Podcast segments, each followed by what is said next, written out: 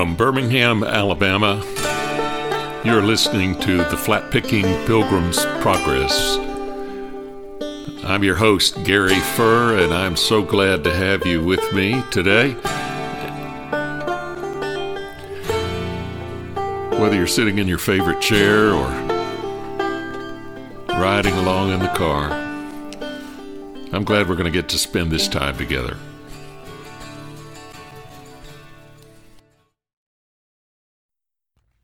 In the garden. And he walks with me, and he talks with me, and he tells me I am his own, and the joy we share as we tarry there none other has ever known.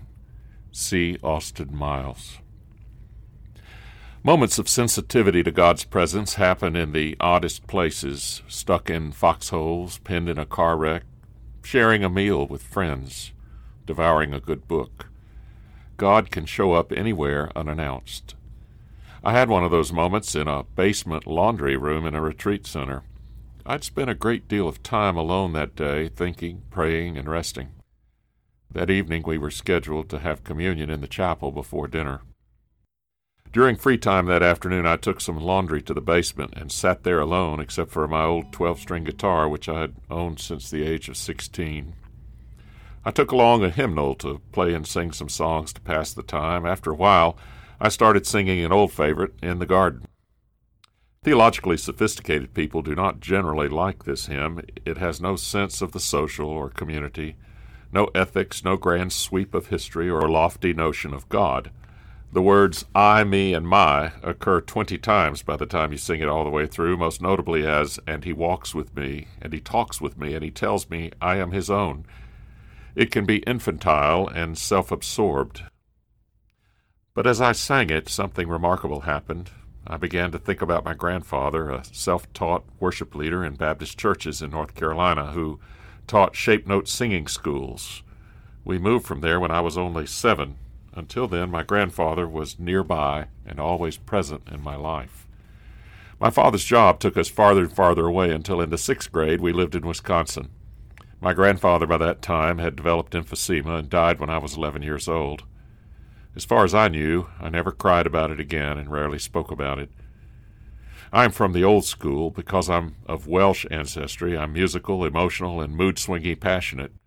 But because I'm an American man, I'm half Marlboro cowboy. The only time American men can cry acceptably like little children is when their chosen sports team loses. Now I sat in a windowless basement in California, singing in the garden, when suddenly a vision of my dead grandfather came to my imagination. But now he was alive singing with the hosts of heaven, and so happy. I was having trouble remembering the word for some reason, and kept singing, I come to the garden alone while the dew is still on the roses. Mm-mm-mm.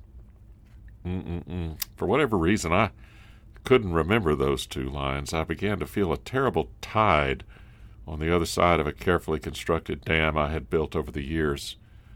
I was afraid as I sang that I was losing control. It was time for the evening service. So I headed to the chapel. I walked over to our worship leader and asked, What are those last two lines in the first verse of In the Garden? She replied, The voice I hear falling on my ear, the Son of God discloses. The dam burst, and I began to weep. Twenty five years of unspoken grief tumbled I sat back down, and my eye instinctively went to the light, shining through a stained glass window. On the window was an image of King David playing the harp. It was the strangest sense that the voice I heard falling on my ear was being disclosed by God. The great granddaughter of Charles Austin Miles said once, that the hymn was written on a cold, dreary day in a cold, dreary, and leaky basement in New Jersey that didn't even have a window in it, let alone a view of a garden.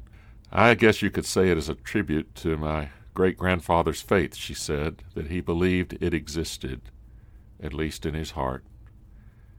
Miles wrote the story to reflect the story of Mary Magdalene, first witness of the resurrection.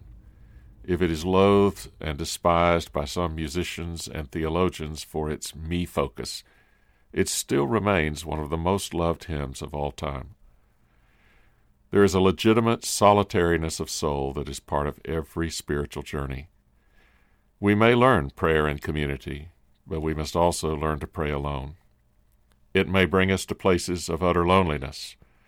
In those places, we find that we are not alone at all, but that God is present to us, surprisingly, even in a resurrection appearance, to an unlikely first witness, Mary, the first Christian, saint of the broken heart, as far as I'm concerned. Garden or basement, the joy we share when we tarry there, none other has ever known.